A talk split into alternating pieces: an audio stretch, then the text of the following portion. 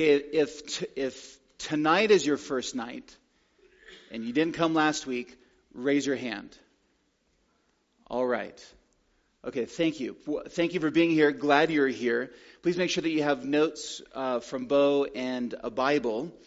And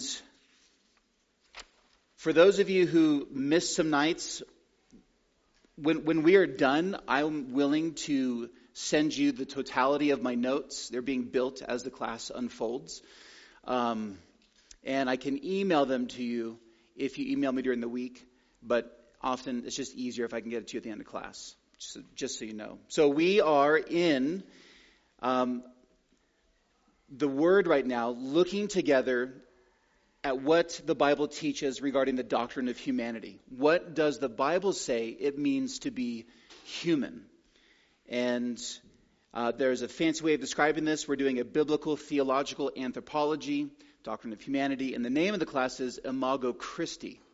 And we began last week by looking at Romans 8, how God's aim in the gospel, his ultimate plan for the world, is to craft all believers into the image of Jesus Christ. That is the end for which God works. And so last week we spent the first half of our time together laying the foundation and source of our authority, which is the Bible. And so we talked about why the Bible is our authority. One thing I want to remind us of, of the six different things about Scripture we looked at, is the sufficiency of Scripture. Because the sufficiency of Scripture is um, arguably the doctrine of Scripture most under attack in our day and age.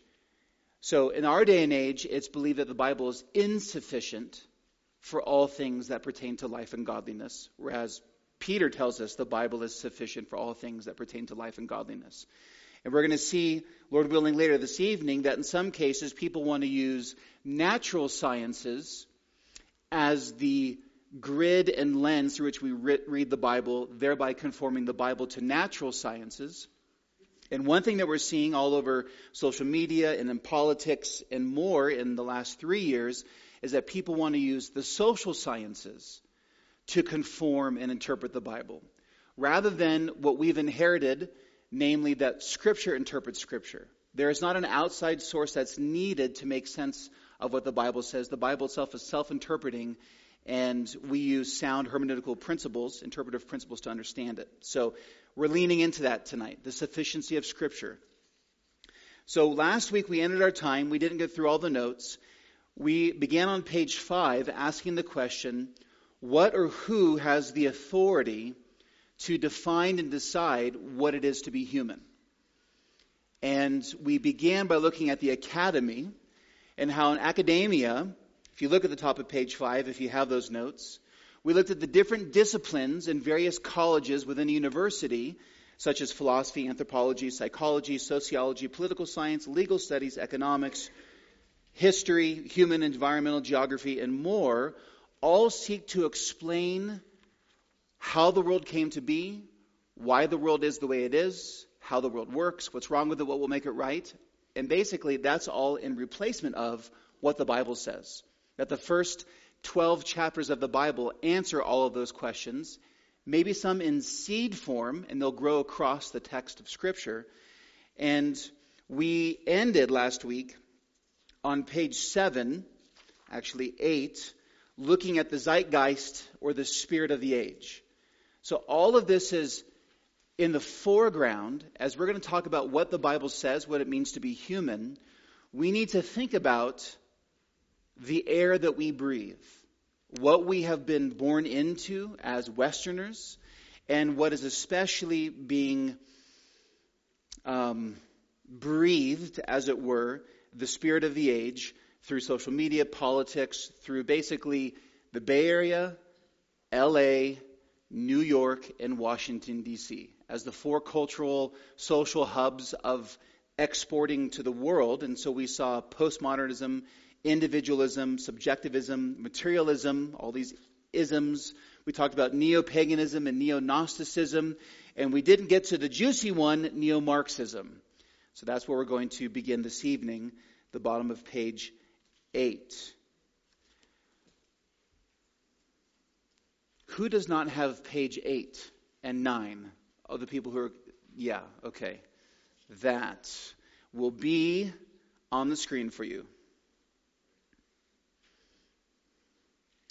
So this number six, what we're thinking about is the spirit of the age, right? So there's that old saying attributed to Aristotle. Does a, does a fish know that it's in water? And so there's a way of thinking, of living, moving, and having our being in this world that we adopt through art and song and protest and shows and movies and more. And we don't realize that we are drinking it in, breathing it in, imbibing it, and more. And so where we left off last week is that we have seen, though it might seem it's new on the uh, televised social front, it's, it's, it's not new, and it's this perspective of neo-Marxism. You, you can see here on page 8 in the notes, if you don't have them, I have lumped together, and I'm going to explain why I lumped this together, neo-Marxism slash critical theory and its subcategories so, just if you've ever heard the phrase neo Marxism, raise your hand. Most of you. If you have heard the phrase critical theory, raise your hand. Thanks.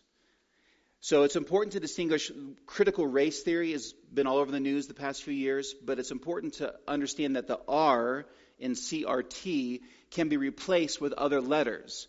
So um, feminist theory, uh, legal studies, all manner of LGBTQ plus studies and more. So critical theory, so we'll talk about this in a moment, critical theory has many subcategories, not just critical race theory. It's one species of it. Slash diversity, equity, inclusion. You've heard that phrase perhaps. You probably had training in it, maybe in your job. And intersectionality. Now, these are all distinct, but they're interrelated.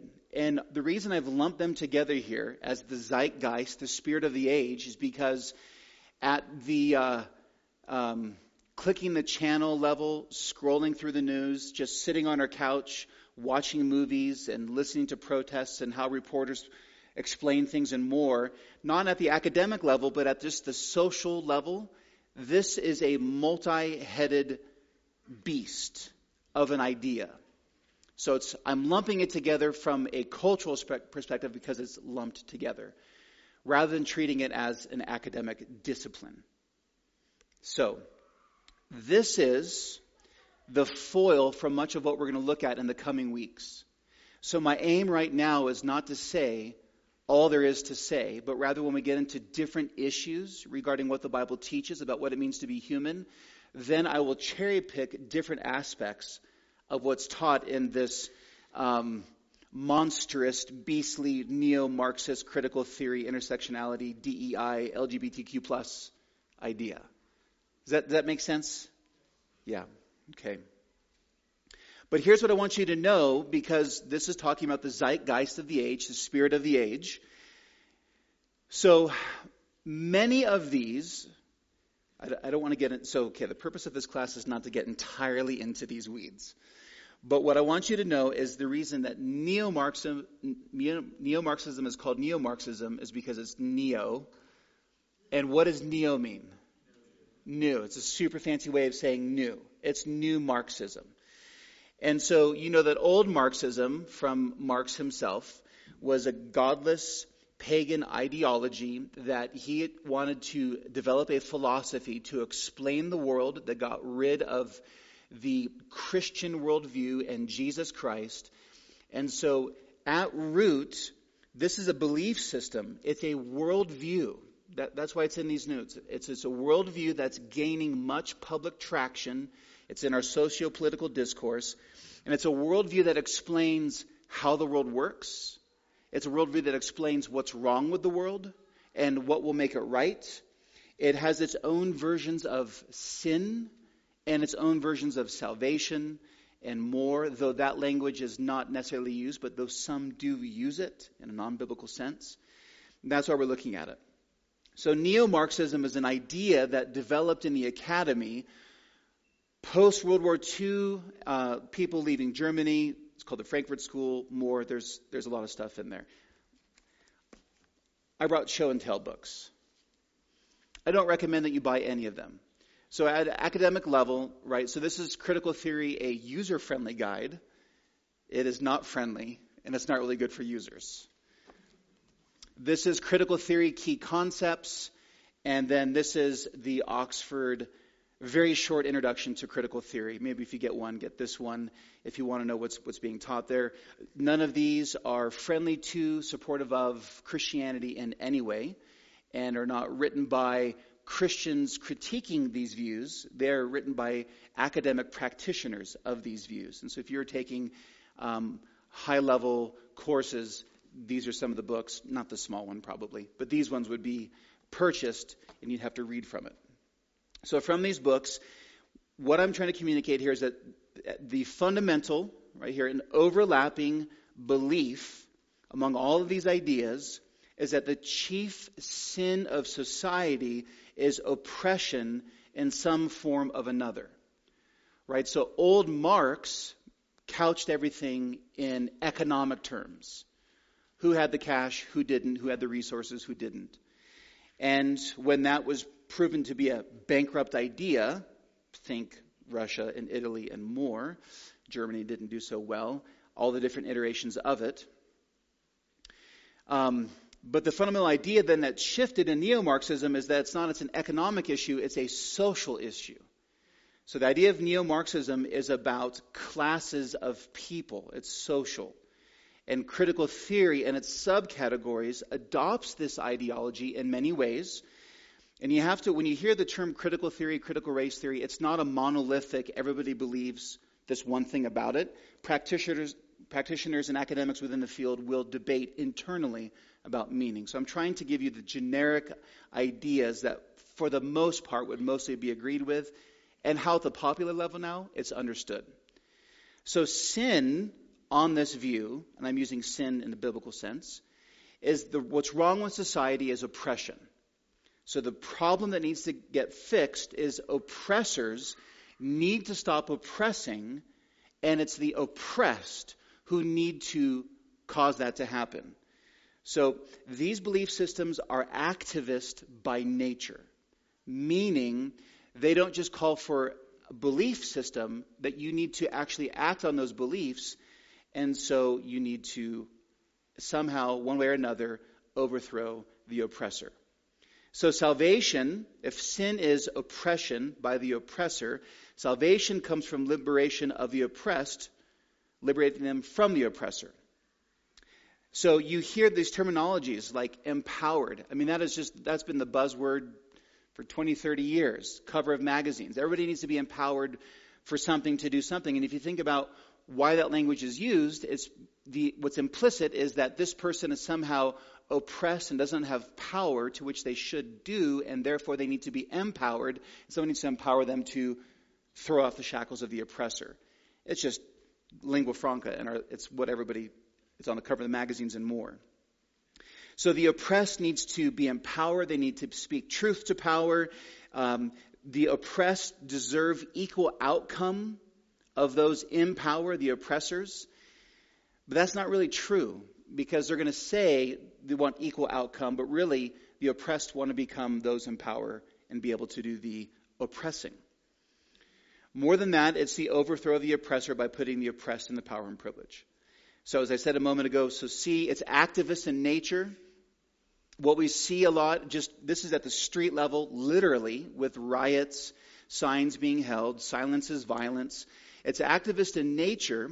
It's not enough to denounce oppressors until one is actively and vocally engages in work to undermine and overthrow the oppressors, one remains an oppressor or a puppet of the oppressor. So when you get into critical race theory, to be an anti racist, by their definition in their books, means that you must be an activist. You can't just say, I'm not a racist. Okay, I'm not going to go down the rabbit trail. But you, you have to actively work against to overthrow powers of oppression in its varieties. So you can plug and play the idea of race with LGBTQ plus and all manner of things. If you are not a trans activist and for transgender, then you are a transphobe, right? There's this Uh, language is weaponized to say that you are afraid of trans people and therefore, on their view, subhuman and you need to be removed and things along those lines. So it's activist in nature, which explains then, it's also economic because you see how Coke, right, Pepsi Cola, food brands, Apple, more all get on the woke wagon, another language for this, but it, it's, it's used in different ways. Where it is economic that you must actively celebrate, be against, you must be activist to overthrow the oppressor. Intersectionality. Again, these are going to come up again, so I know I'm flying super fast using terminology and whatnot, and we'll come to questions in a few minutes. So, intersectionality, um, how many of you have heard this term before? Okay, most of us. So, intersectionality, you can see the word intersection in there. And this is a this is also a word that arrives is born out of critical legal theory in law schools studying critical theory, and then it's been co-opted and used in various other forms of critical theory, whether it's race, feminism, LGBTQ. So the in this case, for intersectionality, it's the belief that the more markers of oppression a person has, the uh, greater their voice and the greater their truth is to speak truth to power. So, for example, all women have one intersection against men. Men are in power, women are oppressed by men, so women have one intersection. But a black woman will have two intersections because she is oppressed both by men and white women by virtue of a white woman being white. And then if you have a um, brown trans woman, they have three intersections because they're not white and they aren't cisgender, identifying with the gender they were assigned at birth. And so they have three intersections. And then, and then this maze just goes on forever and ever and ever. Um, and it's all a way of saying that you can't say anything to the person who has intersections. You need to shut up and not speak because you don't have their truth. And so it's weaponized. It's a, it's a weaponized uh, ideology that you'll see all over the place. So, E, what all of these various and diverse groups share in common is a common enemy. And the common enemy is the cultural hegemony. Fancy word. Hegemony. It's super fun to say. How many of you have ever heard the term hegemony? It's not hegemony, which is fun to say, but it's hegemony. That is a, it's a, it's a technical term to describe those who are in the position of power or the cultural majority, whatever culture you're, you're, you're talking about. So it could be at a societal level or um, a belief system, a religious level, or more.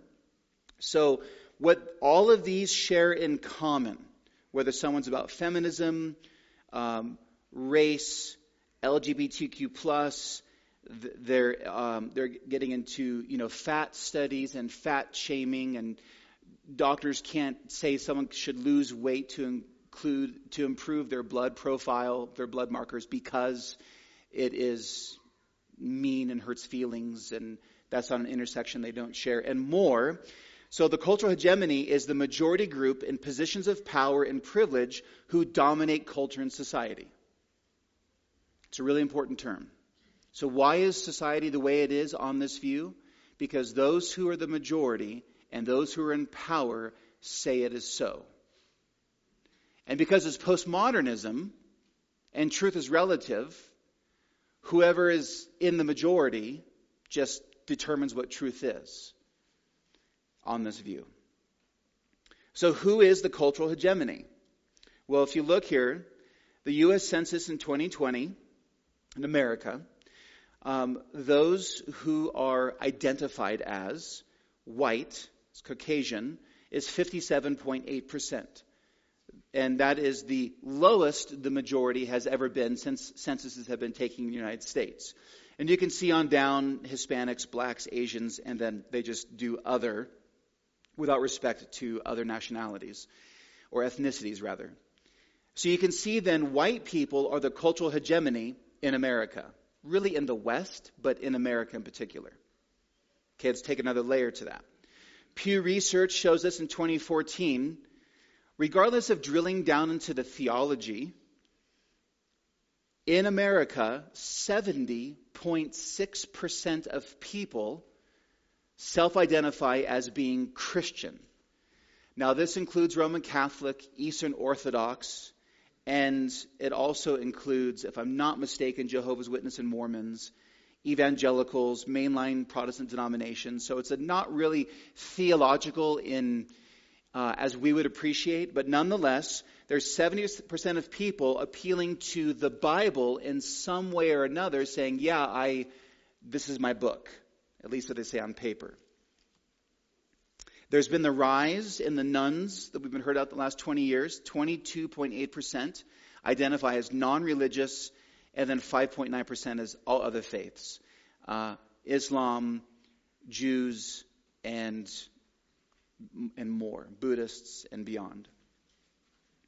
So the cultural hegemony of America is white, Christian, and male. Now, um, when you get into the to, to gender, uh, presuming binary gender of male and female, we know that females are slightly more uh, because we guys die sooner and do stupid stuff. But when you're looking at these this category, so again, why are we talking about this? Why are we drilling down into this? The zeitgeist of the age, the spirit of the age, that's especially increasing and getting more mainstream, and you see the arguments in the news, is this fundamental idea, belief system, variously connected, variously expressed through neo Marxism, critical race, or critical theory and its subcategories, intersectionality. This is why you have diversity, equity, and inclusion training in your business.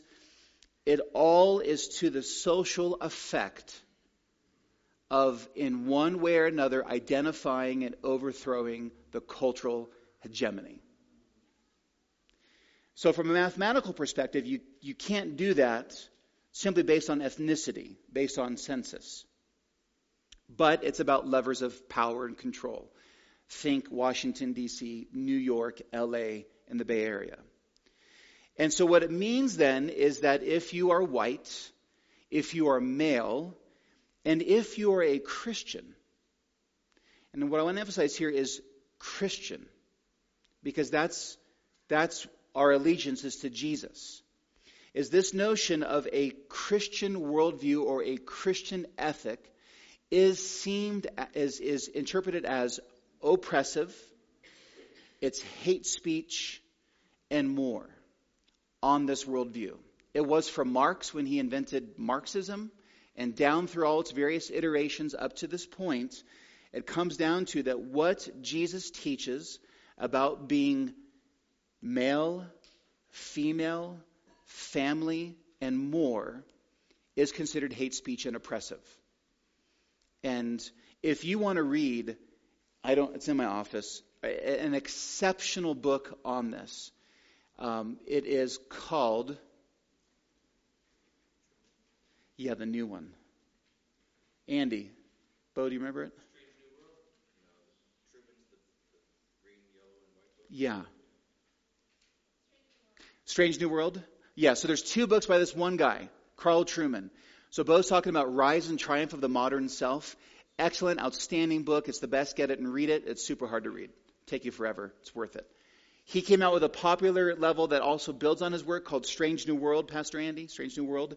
And I'd recommend that, that, that you get it. There he dives into how is it, well, I'm actually going to quote him in a minute, so I'm going to stop saying that. But let's pick on NAU for a moment, our beloved NAU, shall we? NAU, and I, I, want to show you in the footnote here that in your notes, or if you get the notes from me, you can read this article for yourself. Northern Arizona University has made, recently made headlines, May 24th, 2022. Do you see that date? It's very recently. For plans, though my understandings are not set in stone, so this could change, but nonetheless, for plans to require NAU students to take four diversity courses in order to graduate starting in 2024. This is not a Christian article. I'm about to quote from this guy. And I would encourage you, please read this for yourself. Actually, I think I included it in the newsletter last week, didn't I? So here's, here's just the opening salvo of words from the linked article. At Northern Arizona University, a course titled Intersectional Movements of Race, Class, Gender, and Sexuality. Pause. We just, I just talked about those words. They're, they're in your notes. A course titled Intersectional Movements of Race, Class, Gender, and Sexuality promised to analyze, quote, how intersectionality and the matrix of inequality have shaped the production of knowledge. It's all very technical language. Production of knowledge refers to, philosophically, how we know what we know in structures of thought. And the idea here is that our belief systems shape our knowledge, and so we need to fundamentally change our belief systems to shape the production of thought. Um, when you read this book a lot, it produces a type of thought. And then you begin to live your, your life out of it. This is going to be examining, uh, be surprised if they didn't talk about a, quote, Judeo Christian ethic. Um, have shaped the production of knowledge and to provide, to provide, quote, a critical lens. Do you see the language? A critical lens through which intersectional epistemologies, um, how do we know what we know? And then related, how do we know it's true and more? goes on down the road. A critical lens through which intersectional epistemologies can be foregrounded. So, uh, well, okay. Another introduction to queer, another introduction to queer studies covers, quote, queer theory and activism the quote, social and historical construction of gender and sexuality. Social and historical construction of gender and sexuality. Where do gender and sexuality come from? They are socially and historically constructed. Let's deconstruct that on that view and then construct something new, namely that gender is not binary and free it from the shackles of the Christian ethic and the role of allies and social change. Allies and social change is the activist language that you are proactive in verbally, financially, socially doing what you can to dismantle systems of power. Roles of allies in social change. Trans existence and resilience, meantime, promises to, quote, examine trans epistemologies as well as critiques of Eurocentric models of thinking. Well, where did ancient Europe and modern Europe come from? It came from biblical Christianity. The critiques of the Eurocentric models of thinking about genders that explain people's existence within Western frameworks and ontologies. F- fancy word for uh, what am I? Who am I? It's about being. Each of these courses counts towards one of NAU's two, quote, diversity requirements, close quote, which students must satisfy to complete their degrees. Now, NAU plans to take the requirements even further, mandating that students take four of such courses, a policy that the university's own diversity curriculum committee described as, quote, unprecedented, close quote. This matters because it's two blocks away. And our students are going through, and in order to graduate, you can't circumvent taking these classes. You, you choose them or a new version of them or something along those lines. You're required for, for graduation. And the article is much longer and keeps going. I suggest that you read it. The zeitgeist of the age is not just far away in D.C., New York, L.A., or, uh, or the Bay Area. It's, a, it's across the street. And every Sunday, and even now, we have students who walk over, ride over, and come in and sit. and are learning to think about Jesus and the good news of his gospel and how he divine, defines humanity um, in contrast to what's being taught next door and various varieties and more. So, in summary, so much more can be said, such as the recent film What is a Woman? Uh, gender transition for children, that's making the headlines all over the place, and much more. But it only takes a few moments of scrolling multiple news outlets or social media to see how confused, contradictory, divergent, and divided our culture is. Our culture cannot agree what gender is. Our culture can't agree what sexuality is. Our culture can't agree what sexuality is for, what the family is, what the roles and responsibilities of parents and children are, what a dad is and a mom is, and a husband and a wife. Our culture can't agree what race or really ethnicity is, and what we are, and how to relate and live as a society. So we are in a complete societal overthrow if you have the sexual revolution of the 70s that began the rise of the feminist movement mainstream and also throwing off the shackles, shackles of a Christian sexual ethic, we now are seeing the fruit of that movement and ideology, both academically and popularly, the popular level, uh, of seeing we don't know what a person is anymore. In short, our society has no working understanding of what it means to be human and instead is in process of tearing itself apart based on competing assumptions of what it is to be and live as a human or remember last week or as a non-human. Remember the dragons, lions and foxes? Here's a Carl Trueman quote from uh, this is a composite quote actually. So Carl Trueman has wondered in effect how is it that the statement, I am a woman trapped in a man's body, has moved from unintelligible and absurd a generation ago, I'd say decades ago, to one of simply unthinking acceptance and celebration today? In, in the blink of a generational eye, how, how, did it, how did we get there? He asks. Trueman has further elaborated on the same statement. So he's, he says, in effect, I heard this in an interview of his. So a generation ago, if you had walked into the doctor's office and said, I'm a woman trapped in a man's body, the doctor would have said, in effect, you have a mental problem. Let's work to change the way you think. So something is wrong with the immaterial part of you. We need to bring it in line with the material part of you. Thereby conforming one's mind to one's biology. But today, not all doctors, but increasingly, would say, you have a physical problem, so let's change your body to conform to your feelings and your mind. And of course, we cannot change our biology. Technology today has enabled us to do cosmetic enhancements of all manner, but it doesn't change our biology. We can seek to change hormonal structures and expression, but it still doesn't change hormones at the biological level. So we can exchange, exchange our external outlook and hormonal expression through modern technology, but biology stays the same. So this, this was a section thinking through, asking the beginning question, who or what has the authority to define and decide what it is to be human?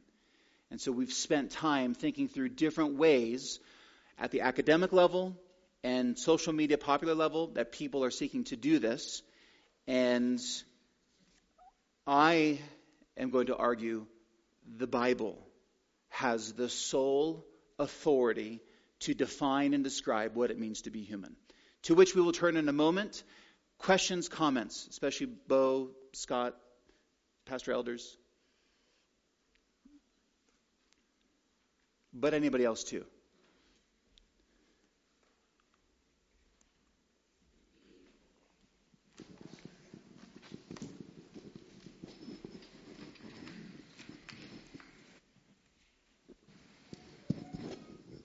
Pastor Dave. This is a brief question. The, the, the big paragraph, the long paragraph that you went through a little while ago, who authored that?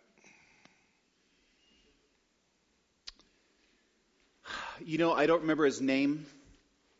But there's the link, and you'll be able to find it, as well as the institution that from which that produced it. Okay. Yeah, sorry. Questions, observations, hopeful, hopeful statements?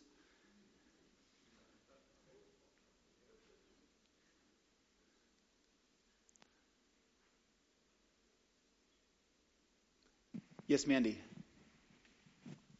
I just wanted to say quick. Um, you were talking about them trying to dismantle Christianity and whatever, and I was just going to say we have to remember it doesn't matter how we say it, because I think a lot of us are like, oh, if we just say what the Bible says nicely enough, but it doesn't. It doesn't matter. We can say it as nice as possible, and it's still considered violence in their framework, their mental framework. Yeah, I um, I, I wonder when uh, the four elders were going to be doing ministry in prison. And I say that sarcastically and honestly. Um, I, I, I, really do, uh, because when you don't have the freedom of speech, right? We see all the things about um, uh, Jordan Peterson, all these, you know, um, all these academics who have been run out of their positions in even in Portland, Oregon, and other places uh, for not agreeing with the narrative, this, the worldview story that's being spoken, are just shouted out and run down through by mobs. And um, when you don't have the freedom to speak, then um, that's where you get put in jail. However, the gospel of God is the power of salvation. And so um, the danger for us, as there are societal, philosophical, religious battle lines being drawn in a way they've never been drawn before, we have to remember that, like Paul, who persecuted and killed the church, became the greatest gospelizer and evangelist of the church. And so um, we must be stern and forthful and forthright and know what we believe and why. Uh, but also, also we, we looked at at the beginning of last week that um, we destroy strongholds and lofty arguments with the gospel of Jesus Christ. And um, w- what's happening now is with the mob rule, it's easy to lose courage, and it's easy to uh, it's easy to be afraid. And we have a strong company of Hebrew 11, Hebrews chapter 11 witnesses who have been sawn in two and went about destitute in caves um, and stopped the mouths of lions and more because they stood firm on the word of God.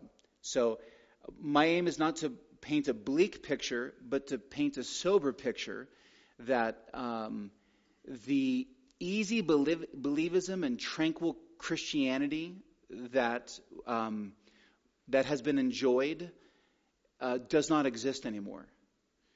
And I posted a number of probably months ago an article, and, and then maybe you guys can help me. I can send it again in the newsletter. Um, a guy named Aaron Renn talked about the three worlds of evangelicalism. I think that's what the article was called. You had a positive world, a neutral world, and a negative world. And by which that he meant if you said you were a Christian, up until the mid 90s, it was positive and good, and you had social capital. Now, I know we can quibble on the dates, but he has some pretty good markers to say that it was a positive world. There was, it, was, it, was, it wasn't frowned upon, it wasn't surprised, and it was actually, most people would say they were a Christian even if they weren't because of the social capital.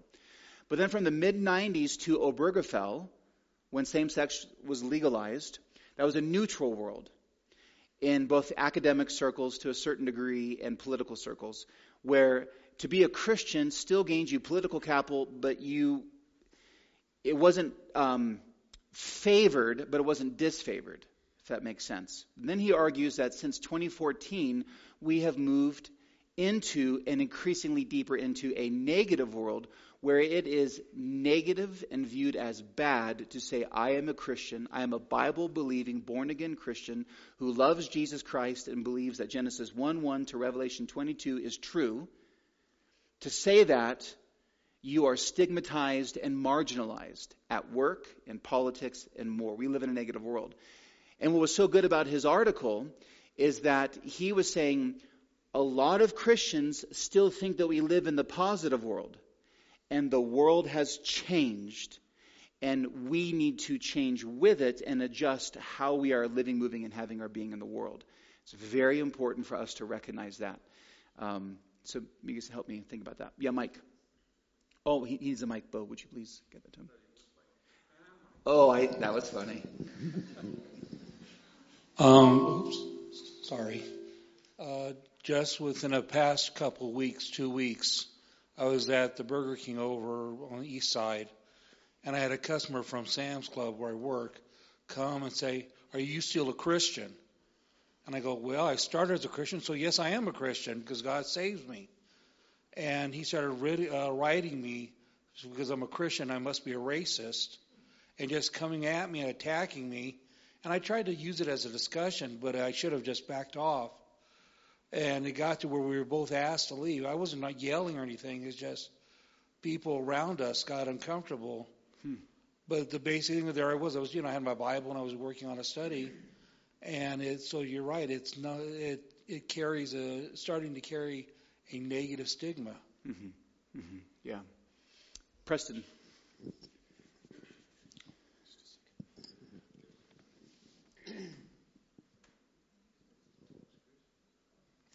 Who's got the mic? I do. Les. Yeah, go- go Pastor, for uh, just a quick question. When you were getting your doctorate, Yeah. did you have to deal with this? No. Mm-mm. Praise the Lord. So, what would be your advice, given you know the NAU? Obviously, they've had they've had the two class requirement going to four. In a situation like this, what would be your advice as a pastor to the general congregation? Like, do we sit back and watch it happen? Do we do something about it? Do you just pray about it? That's a great question, brother. Um, so my answer to this question is on an on an like you said, advice to the individual Christian. This is not me representing the elders and saying what we're going to do as a church. Um, I think first and foremost, when we uh, when we see college students attending, make a priority to reach out to the, to those students and as quickly as you can, try to build a discipling relationship with them and, and mentor them. Um, on the on the one hand, um, on the other hand, a board of trustees who oversees the academics and the president and more is elected by our governor. So there's political recourse we have to hold the governor's feet to the fire to ask them why he's not holding their feet to the fire and having this type of academics go through the system. And that is that's a right that we have as citizens, and I think it could be a really good display of Christian love to perhaps engage in that in some capacity if someone felt so inclined. Yes, Chris. So the Arizona Board of Regents has oversight over all three universities. And I know for a fact that this has reached the Arizona Board of Regents. And the Arizona Board of Regents is right now reviewing this curriculum. So they want to see what's in each one of these courses. This is a positive, a real positive step. So the Arizona Board of Regents would be our voice into this. So if you know anybody on the Arizona Board of Regents, um, uh, contacting the Arizona Board of Regents, I think you can do that through their website, um, would all be positive steps um, on that we can at least encourage them to take it seriously. And that is the reason it made it to the Board of Regents was because people stepped up and said something about it. Mm-hmm. These articles, for example. So. Chris, would you tell everybody if you guys know you where you are employed? Uh, I'm I'm employed by the state.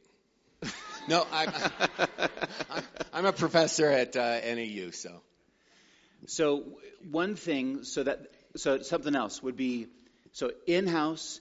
If we have a student come, let's do the best that we can as a church family to welcome them into our family and help them through a very difficult time. Um, at our high, middle school, high school level, we have to recognize. I invite all of you to go to fusd.org and go through, and I or I can just send you the link. That is the um, Diversity, Equity, Inclusion Task Force that was uh, put together in 2020, and the recommendations they've made to the school district. That um, the bibliography they provide in there is Uh, it's, it's uniquely on race in particular, but then also LGBTQ plus, and it the, at least the race, the books on race is just a portfolio of all of the critical race theory uh, pro woke books. Now, I don't know, um, Hannah, if you've heard if there's any training, anything has happened since then, but they had the task force they put together and made a recommendation. So that exists. We have to be aware of that too at our public schools in town. So students, so our high school students or middle school students, we need to train them. We need to welcome college students who come here. Um, I think that a number of you, a number of us, a number of you go on campus to evangelize, being aware of the worldview that is pre-existing as well as being taught. And to Chris's point, um, Lord willing, there will be political maneuvers to change the course curriculum, but we have to recognize it's those professors are building the curriculum in the first place. So even though they're, they're not allowed to teach it, or however that works, there's still going to be academic freedom to teach things along those lines and more. So it's, it's inescapable, in my opinion. Opinion. Yeah. I don't know how long you want to continue with questions. Maybe last one. Maybe if you want to make a well, statement. we had two over there, but if you want to move on, maybe we can. You guys can hold, or we had two more questions over there. Yeah, I want to talk about the Bible. Can we talk? About, can, we, can you guys go on hold and we'll talk about that at the end? Thank you. Okay. Thank you. Okay. So we need to know what we believe and why. And so, please open your Bibles to Genesis chapter 1. We go until 9. You know, the funny thing is, when I printed out the notes tonight, I was worried that there wasn't enough content to fill all of our time. Okay, we're on page 11. I want to set God's word before us before I just talk because I want to hear Bible. In Genesis chapter 1, please look at verse 20. We'll pick up in 26. And I'm going to read down to the end of the chapter to verse 31. This is the creation account. Right, verses 1 and 2. In the beginning, God created the heavens and the earth. It's verse 1. Verse 26. Then God said, Let us make man in our image, after our likeness and let them have dominion over the fish of the sea, over the birds of the heavens, and over the livestock, and over all the earth, and over every creeping thing that creeps on the earth. So, God created man in his own image. In the image of God, he created him. Male and female, he created them. And God blessed them, and God said to them, Be fruitful and multiply, and fill the earth and subdue it and have dominion over the fish of the sea and over the birds of the heavens and over every living thing that moves on the earth.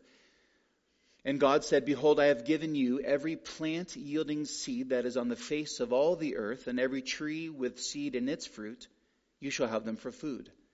And to every beast of the earth, and to every bird of the heavens, and to every thing that creeps on the earth, everything that has the breath of life, I have given every green plant for food.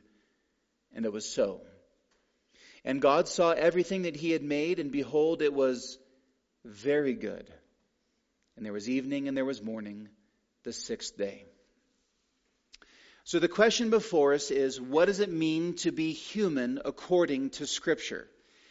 And that is what the rest of our time together is going to be. Uh, which, by the way, t- our last time together in the fall is going to be the Wednesday before Thanksgiving. Not the week of Thanksgiving, the week prior to Thanksgiving. If that's right, that's right. Just, yeah. Okay, so what does it mean to be human? Well, by way of reminder, scientific materialism says regarding human, to be human is we are evolved and evolving animals we are the product of time, chance, and electrical impulses. There is no true meaning or significance to humanity other than being apex predators. And what is socially created. Social Darwinism equals so survival of the fittest of the species at the tr- individual, tribal, national, and racial levels, uh, because the understanding of race comes from the evolution. So that's scientific materialism. So you are an animal on this view. Nothing more, nothing less. From the neo pagan, neo Gnosticism view, we are spirit beings housed in temporary bodies, ultimately, in some way or another, connected to the immaterial forces of the universe. Maybe it's a Gaia hypothesis that the earth itself is a living organism and we're connected to the earth. Um, or what was that? What was that uh, movie with the blue people in the ears? Yeah, yeah, that's Gaia hypothesis. Um, or the Force, actually, from Star Wars and more. So you have these two different views. One emphasizes that to be human is mainly physical and material, and one emphasizes that to be human is really spiritual and immaterial. What does the Bible say? The Bible says that we are to be created in the image of God. So um, look here in your notes, page 11. I'm just going to read verse 26 because we are going to get through the first sentence tonight. Then God said, Let us make man in our image after our likeness. That's where we're going tonight. So, down at the bottom of page 11, before and above anything else, to be human, according to the Bible, is to be made in the image and likeness of God. Whatever that means, and Lord willing, we're going to find out tonight, that's where we're going. So there's your definition up front before it's anything else. What's a human? A human is a person made in the image and likeness of God. So let's pick this apart. What we're going to have to do is we're going to have to go phrase by phrase, and in some cases, word by word through this verse.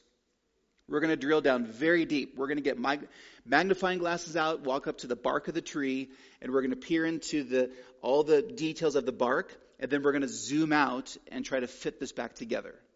Because this is, if you've uh, been around church very long and read your Bible very much, this is very common language that we grow used to, but what does it actually mean? So let's, let's pick this apart. So, verse 26, God calls his image bearers man. You see that? Let, then God said, Let us make man so the word man there in Hebrew is Adam, or we say Adam.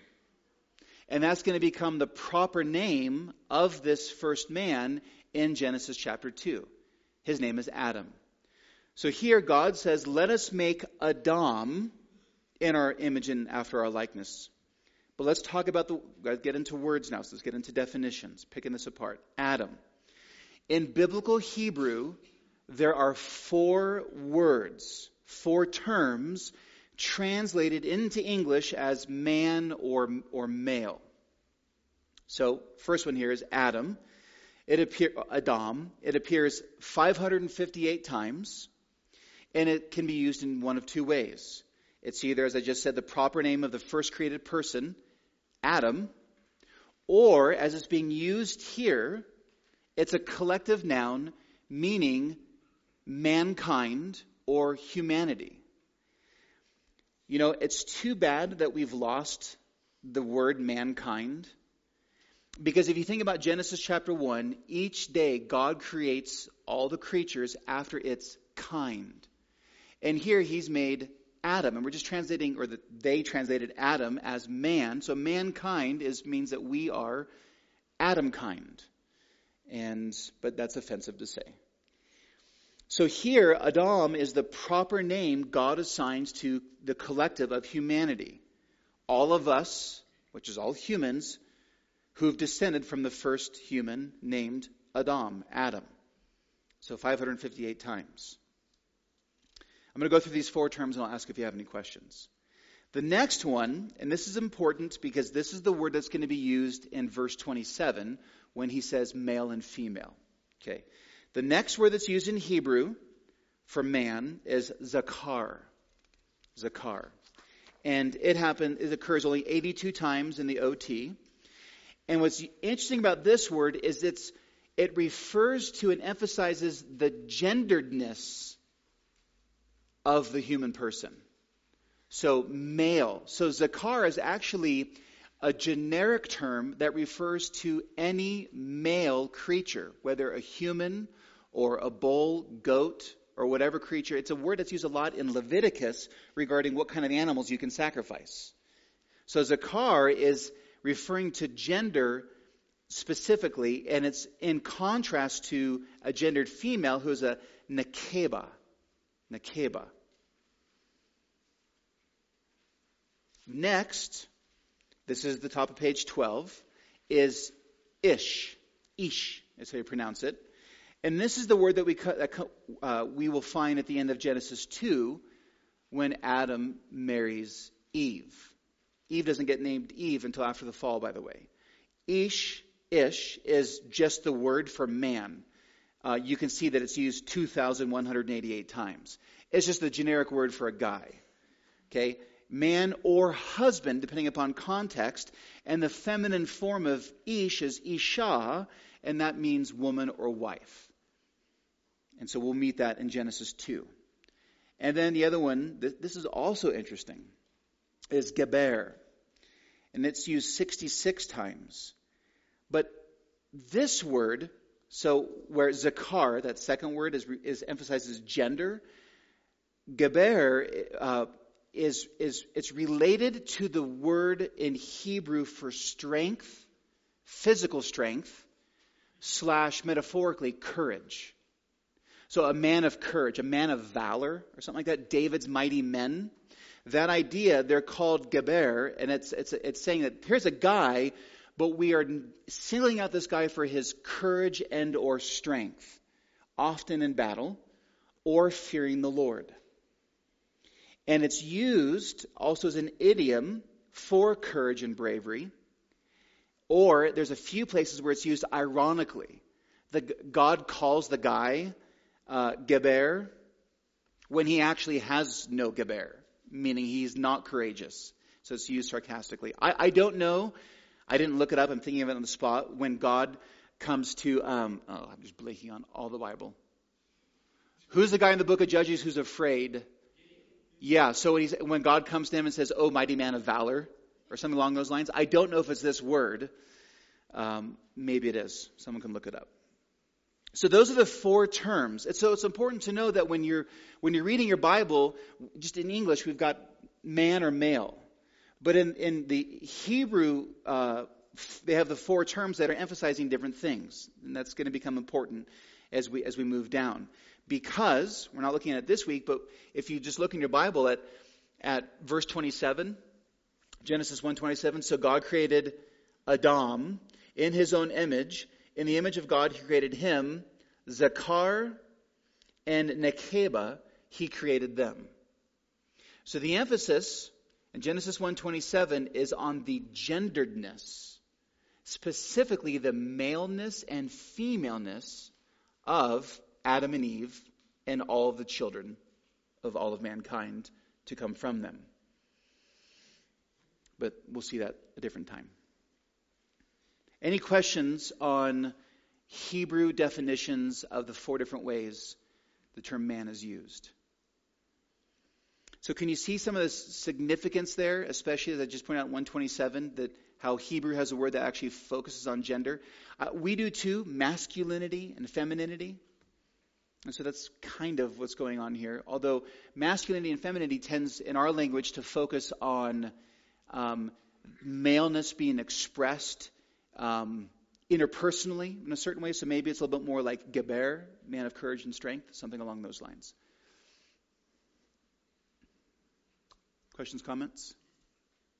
All right. Let's continue to pick this apart.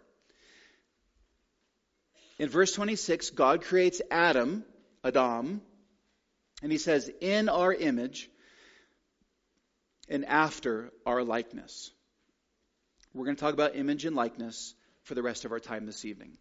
I want to let you know up front that there are competing views, and I am confident that the view I'm going to present tonight is 100% right, and you should believe all of it. Uh, and everything I'm going to say is derived from these two books right here. Um, this is co-authored, and one of the guys is Peter Gentry, and this is only by Peter Gentry. It's called Kingdom Through Covenant, and he is the most abled scholar I'm aware of who is able to go deep into the Hebrew weeds as well as all of the ancient Near Eastern religions that existed at the time when Genesis was written by Moses and how the people at the time would have understood what, what Moses was writing. So I'm leaning on, on these things. So if anything sounds smart, it's from these books.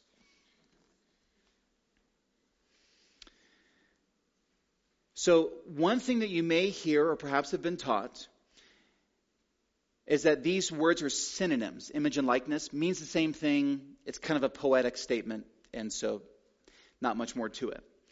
It's important to recognize that image and likeness, the meaning of these terms overlap, but they are not identical and they are not synonymous.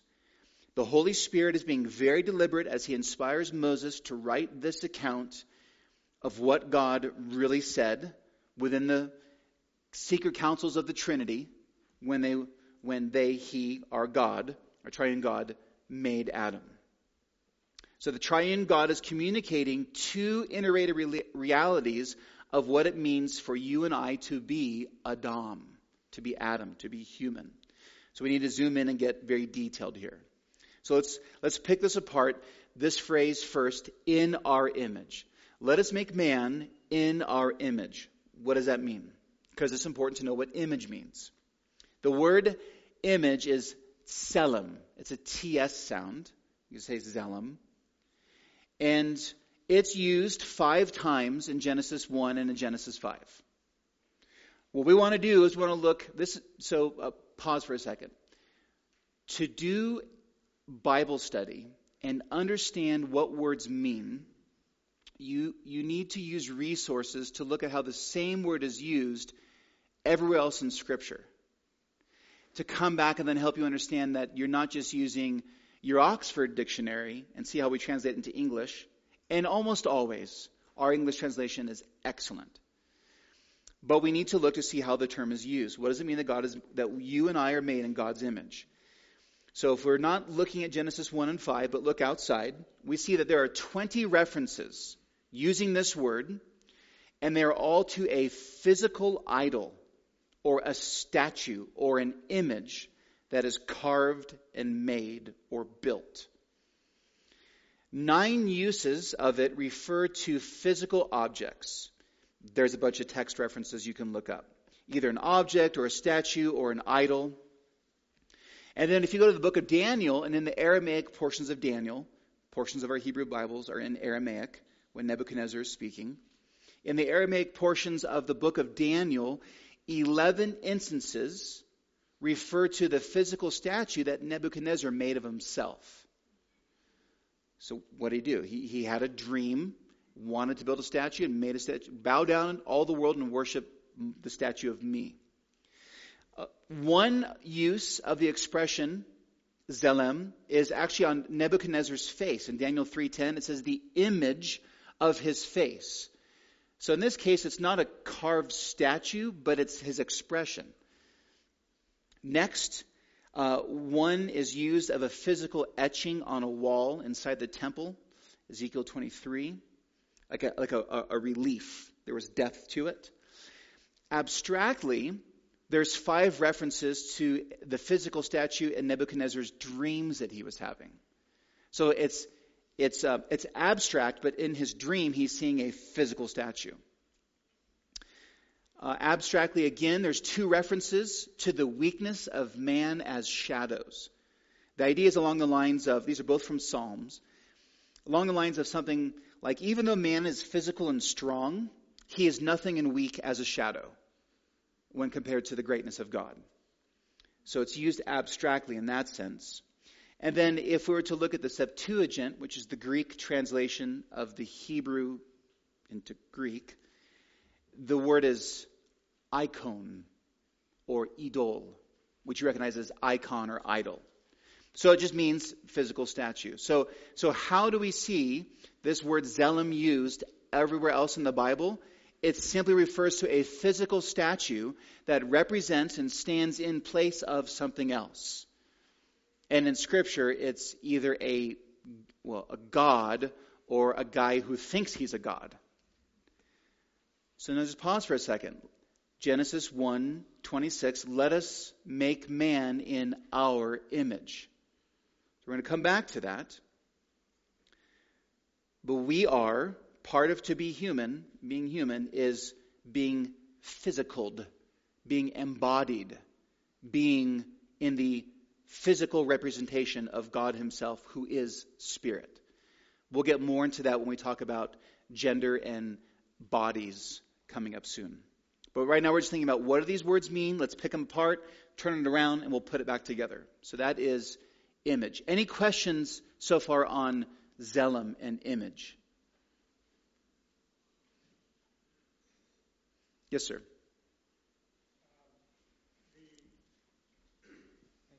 Uh, the idea of the plural nature of us, let us create in our image, is that refer to the Trinity? Yes. I believe so. In light of the entire canon of Scripture, it absolutely refers to the Trinity. Not everybody agrees with that, but they're not right.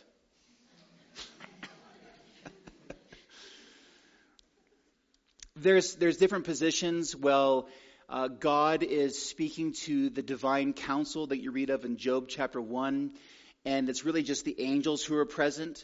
The problem is that angels don't participate in the creation of humans, um, nor do angels bear the image of God before humans do.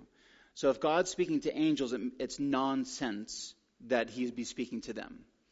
And then you get other expressions of that. But um, I think in light of the whole canon and, pro- and progressive revelation, unfolding revelation, since can't say progressive anymore, the unfolding revelation of Scripture, it's triune in my estimation.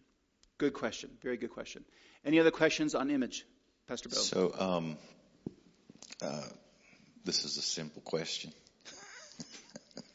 so, oftentimes when you're sharing the gospel with somebody, I just if explain to everybody's here. So we talk about the image being made in the image of God. And then people say, well, we're all made in the image of God, therefore we are all children of God. Would you maybe just kind of briefly describe the difference between the two so we have a clear understanding? Thank you for that softball. Um, the generic 100 year old liberal idea of the fatherhood of God and brotherhood of man is false. Um, I have to show my cards a little bit here, but you have the notes in front of you anyways.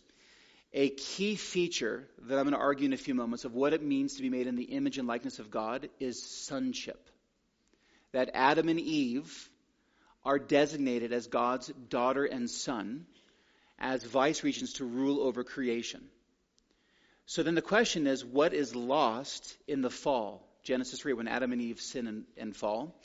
What is lost is the designation of sonship. That is why when we go to the gospel, and what God does for us in Christ. When Jesus lives, dies for our sins on the cross, rises from the grave, and now teaches us to pray, Our Father who are in heaven, and how the pinnacle of the gospel is not just our justification, but our adoption as children. The central feature of the gospel is that we are adopted back into God's family. So, what's lost in the fall? Designation of sonship. And that's why all all of us are confined and condemned to go to hell unless we repent and believe in Jesus Christ.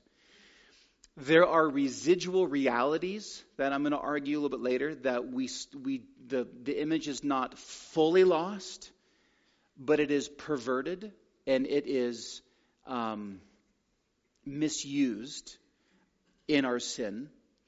But there is still dignity within a human being and therefore every human being is, is uh, deserving of respect and value, having been made in the image of God, and then that image is broken because of their sin, and they're in rebellion of Him. Questions or comments on that?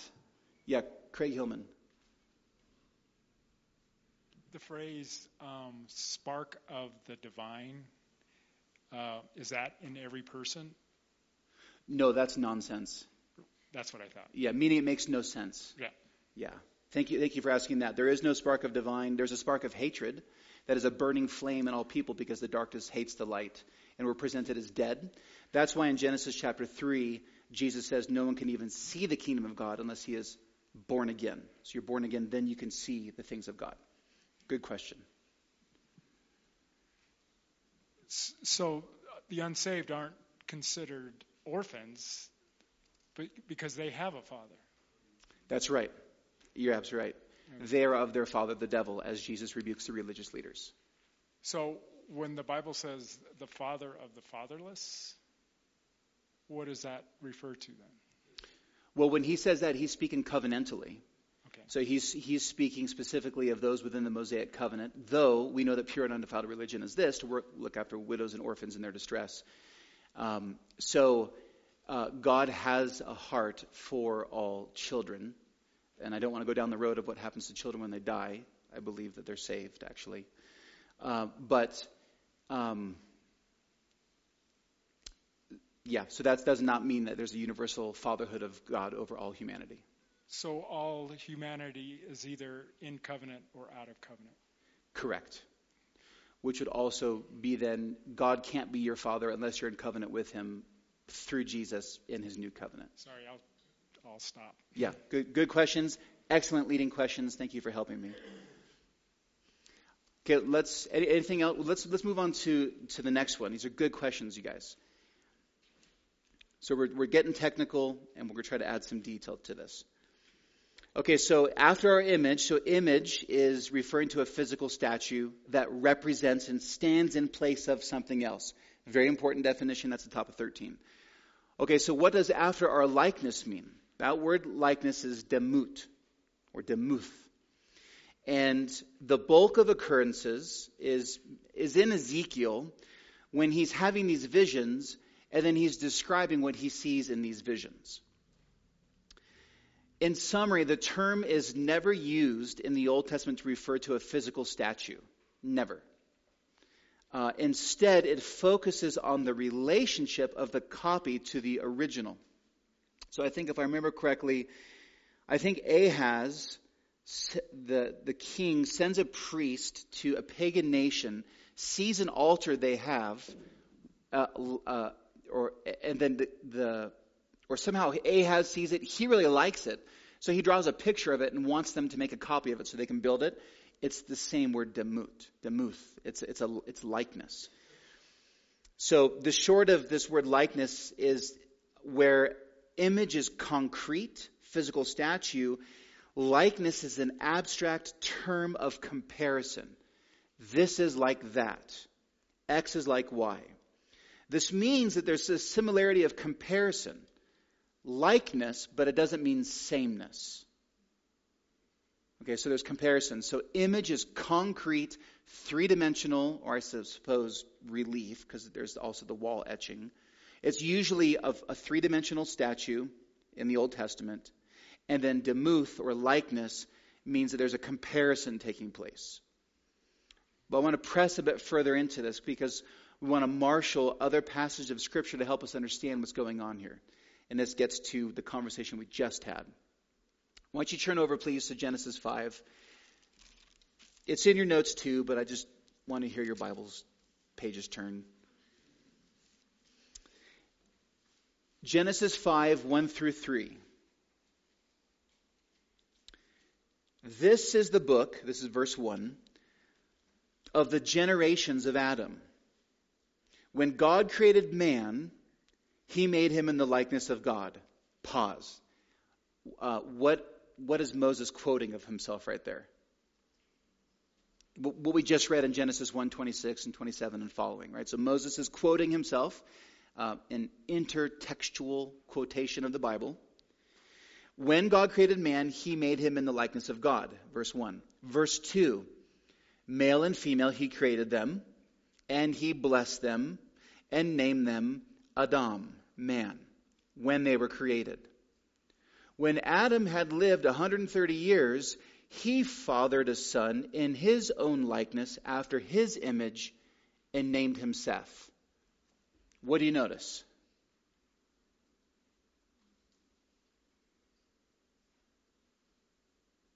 What?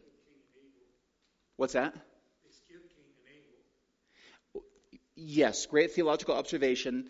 Simply with the grammar and verbs, words that are used, nouns that are used there in the, in the page. In, in verse 3, what did Adam do?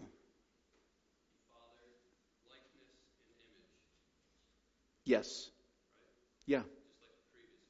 Yeah. You, can you see that connection? Black and white right in front of you. God made man in his likeness, or God created man in the like, he made him in, his, in the likeness of God. Sorry. Verse 3, what did Adam do? He fathered a son in his own likeness after his own image and named him Seth. Moses, inspired by the Spirit, is saying that something happening here with Adam and Eve having Seth, Adam is doing in some way what God did in Genesis 1. Any questions on that? It's, just, it's how the grammar and language is what it means. So, um, note the direct literary connections. There is a biblical correspondence between God created Adam and Adam begetting, old word, or fathering Seth. Scripture uses the same language to indicate that what God did for Adam, in some similar way, Adam in turn did it for Seth. God is indicating that we're to think of both accounts in similar ways. Now, it's not the same because in Genesis 2, we know that God forms Adam from the dust of the earth, whereas here in Genesis 5, we have the end of Genesis taking place where the man and wife cleave together and produce a son. So there's similarity but difference. For Seth to be in Adam's likeness, for Seth, the son, is in the likeness of Adam, and after Adam's image means that Seth was a physical representation, look-alike, so to speak, of Adam in some way. Seth was not a clone of Adam. But Seth was after Adam's kind. Right? He wasn't a horse or tortoise. He was an Adam. He was a human. So he had physical, three dimensional representation, image, but there's also likeness. And what's interesting in Genesis 5, in verse 2, God just says that he made him in the likeness of God. He doesn't say image again. Now, on the one hand, it's shorthand, it's presumed, because these words function together. They're a unit. Image and likeness, image and likeness. You can't take them apart. But here he just says likeness. Why? The accent note here in Genesis 5 is on the relationship between the terms likeness and son. And it's and let me make that point a little bit stronger. So the emphasis in Genesis 5 is Adam is doing what God did to make Adam, but different. Adam knows his wife Eve, they have Seth, and now Seth is bearing the image and likeness of Adam, both physically, right? Selem, same word, physical image, and likeness, whatever that means. Okay, so you've skipped down on bottom page 13. Cross reference. This is Luke 3:23 and then verse 38. This is Luke's genealogy. This is Luke's Matthew 1. This is Luke's genealogy of Jesus. Jesus, when he began his ministry, was about 30 years of age, being the son, as was supposed, of Joseph, the son of Heli. Verse 38, you have the long list. Last verse. The son of Enos, the son of Seth, the son of Adam. What do you see the Bible saying? So Luke, uh, full of the same and only spirit that Moses was full of when he wrote Genesis, here is designating and explaining for us what's going on in Genesis 1, 2, and 3, 4, and 5, is that Adam is the Son of God, designated as the Son of God. Luke's genealogy of Jesus explicitly designates Adam as the Son of God. Um, and interestingly, Luke 1, top of page 14, Luke 1, verses 31 to 35, explicitly declares that Jesus will be called the Son of the Most High, and the Lord God will give to him the throne of his father David. Verse 35. Therefore, the child born to be born will be called holy, the Son of God. Um, the emphasis here, if you've been around church, you're used to it. Jesus is the Son of God and also the Son of David. As to his deity, Son of God, as to his humanity, Son of David, descended. And so the sonship of Christ is related to the sonship of Adam. Pop quiz. Could be guess what I'm thinking. Uh, in Romans 5 and in 1 Corinthians 15, an argument is made about Jesus and who? he is the second Adam, Pastor Andy. Thank you very much. The sonship tie between these two men, right? The, the way the gospel is framed, the good news is our problem is that we are all in old Adam. And Adam plunged the human race into sin, mischief, and mayhem. He ruined us all. And it's not just his fault, it's your fault too, because you sinned too. So we are all guilty. What we need is nothing less than a transfer of who our head is. We need to go from the first created man to the new and last created man, namely Jesus Christ. There has to be a transfer of paternity. Well, that actually confuses the doctrine of the Trinity. Um, affiliation, sons in the Son. We are sons in Jesus, and by being in Jesus, God is now our Father. And so there needs to be a transfer taking place. It's a huge, major argument in Paul's writings in Romans and in Corinthians about how the gospel works. Uh, one more another cross reference. What we're doing is we're, we're, we're trying to figure out what in the world is going on in Genesis 5 when Seth is made in the likeness of Adam and the rest of the Bible to help us understand Genesis 1. What does it mean that we're made in the image and likeness of God? What does it mean to be in God's likeness? The Bible unfolds across six divine covenants. In these six divine covenants in the Bible, each of them, God makes a covenant with a male head, the guy who's the head of the covenant on behalf of the covenant people. And it, in each of these six divine covenants, the male head is designated a son. What do I mean? I'm going to work in reverse. The new covenant, Jesus is the Son of God. The Davidic covenant, 2 Samuel 7, Verse 14, God says to David about David's son who will be a king, I will be to him a father, and he shall be to me a son. Jesus is the son of David. But the Davidic covenant is made with David about his son. The Mosaic or Israelite covenant in Exodus 4:22, God tells Moses, "Then he shall say to Pharaoh, Thus says Yahweh, Israel, the whole nation, is my firstborn son, and I say to you, let my son go that he may serve me.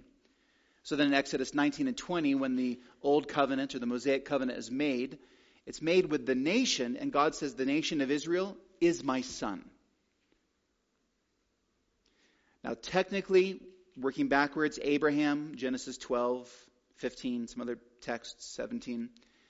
Son terminology is not used of Abraham, but creation or new creation imagery is used of Abraham. And Paul does that in Romans 4:17 where he's essentially saying that Abraham didn't exist until God called him out of Ur of the Chaldeans to go into the land of promise. So he's new creation and Adam was creation. So there's a connection there loosely. And of course, Isaac the son plays a huge role in the Abrahamic covenant. So, working down then, the argument is this. Based on the features of the whole Bible and what we read in, in um, Genesis chapter 1, image and likeness, the likeness piece emphasizes the sonship of Adam to God. Now, a son is like his father, right? He's his spitting image, is a saying that used to be said. And Um, there is an aspect within this about, well, character, the, the part of not just looking like dad, but being like dad. But the key emphasis here is dad, the, the sonship.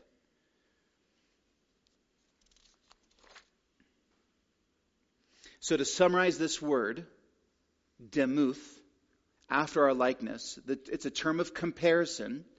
X is like Y, and it indicates that God made Adam, humanity, to relate vertically to him in a familial way, namely as sons.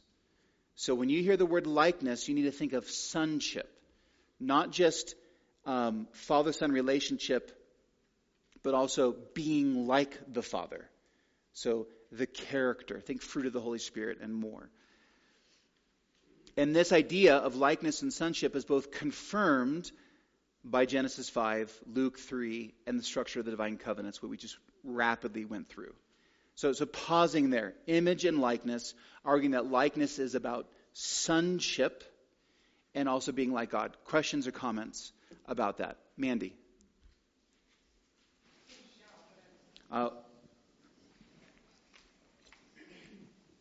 Um, so to summarize, um, would you say we lost, in a sense, our likeness to God in the fall because we lost like our sanctification in a way?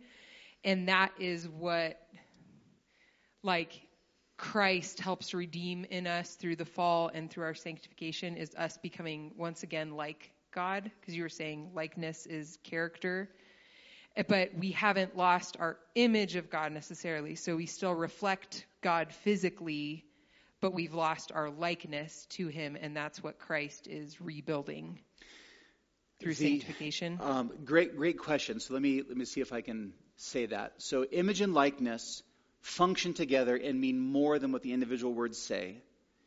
There is being the image of God is a horizontal idea that I am a physical representation of God and I'm to physically represent him in a physical world to all creation. And likeness is the vertical aspect of me relating to God. So I don't want to split the words up too much, but they, so physical horizontal, likeness is vertical. And that's sonship and character. So when Adam and Eve sinned and when we all sinned, we lost sonship. We lost God's character. And we've perverted the imaging of Him to the world. And what we're going to get into next time is tied to what we are is what we do. And the doing part of being us is being fruitful and multiplying and filling and subduing the earth and having dominion over all creation. So that's part of being kings and queens of the earth, but we are actually rebels, rebel kings and queens, and we misuse what God made us to be for sinful purposes.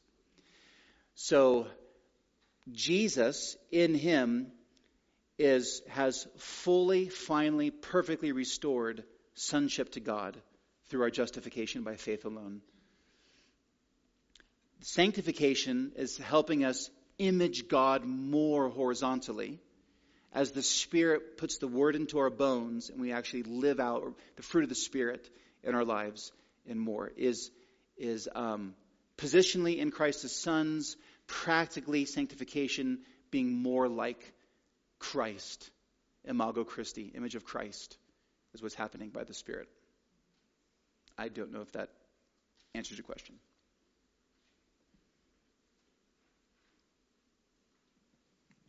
So would you say would you say the image of God has kind of is connected to our value as human beings and uh, like all life is valuable because we're made in the image of God and then likeness. I'm just trying to distinguish the two like in simple like a simple whatever yeah. you could do. Yeah. You know what I mean? Yeah. I, I, don't have a simple way to say it yet. I, I, um, I totally resonate with that because what we typically hear is the image of God was lost but not lost but marred in the fall.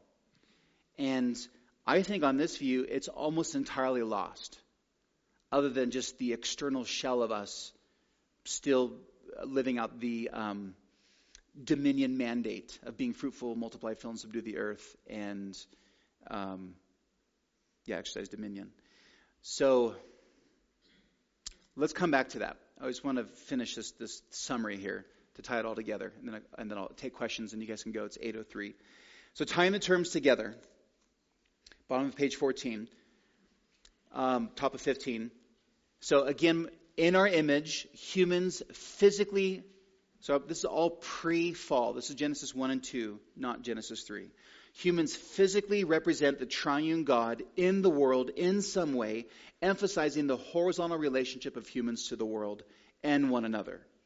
That is what is being restored in Christ. B, after our likeness, unlike any other creature, including angels, there is a unique correspondence between God and humans. Humans are like God in some way, namely positioned as sons. This is not to be misunderstood that humans are divine in some way, and only that God gloriously, um, uh, only that God gloriously relates to Adam as his children prior to the fall, and now in Christ. So the gospel restores sonship. So, see, image and likeness function together to describe what it is to be human. Humans are, one, defined by God, as opposed to autonomy. And break that word apart. Autonomy, it means self law. That is the that's the spirit of our age. Self definition. And it's also in all of us because of our sin. So God defines what it is to be human not autonomy. Two, in relation to God vertically and in relation to the world horizontally, to be human then is synonymous to be made in the image and likeness of God and is the proper definition of humanity. A human is not related to animals in any way, nor to angels, nor to anything else, but to God Himself. So philosophically, this is our ontology. This is our being. This is what it is to be us. What does it mean to be human? At fundamental level, and there's more to say, because we have to talk about what it means that we are both physical and um, spiritual. That's tied to this. this is our ontology, the nature and definition of our being in the image and likeness of God, of the triune God. Comments or questions? on super simple, easy to understand terms and ideas and more. And it's, it's 8.06. Please feel free to leave. We've gone over. In fact, let me just pray and dismiss us. If you want to stay, I'll stay here for, until my kids are out of youth group and answer your questions. Lord, we, uh, we thank you for this time, and we pray that you would glorify Jesus Christ and increase our joy and satisfaction and devotion to the Lord. And Lord, knowing that you are working all things for the good for those who love you and are called according to your purposes, because you are making us into the image of Jesus, so that he be the firstborn among many sons, as you say in Romans 8, 28 and 29. So thank you for this evening, Lord. I pray that you would pour out your grace in us and through us, and that we'd be armed with the gospel of grace and love to speak the truth in love and to tear down strongholds and false ideologies. We pray in Christ's name. Amen. Okay, feel free to go if you need to. We'll take questions. One more. Craig.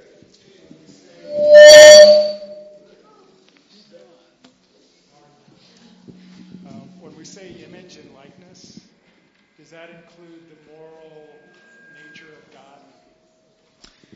When we say image and likeness, does that include the moral nature of God? I believe it does. It is not indicated. I think it's implied, though, with the notion of sonship. So you can't just look like dad and not be like dad. You gotta, you gotta look and be like dad.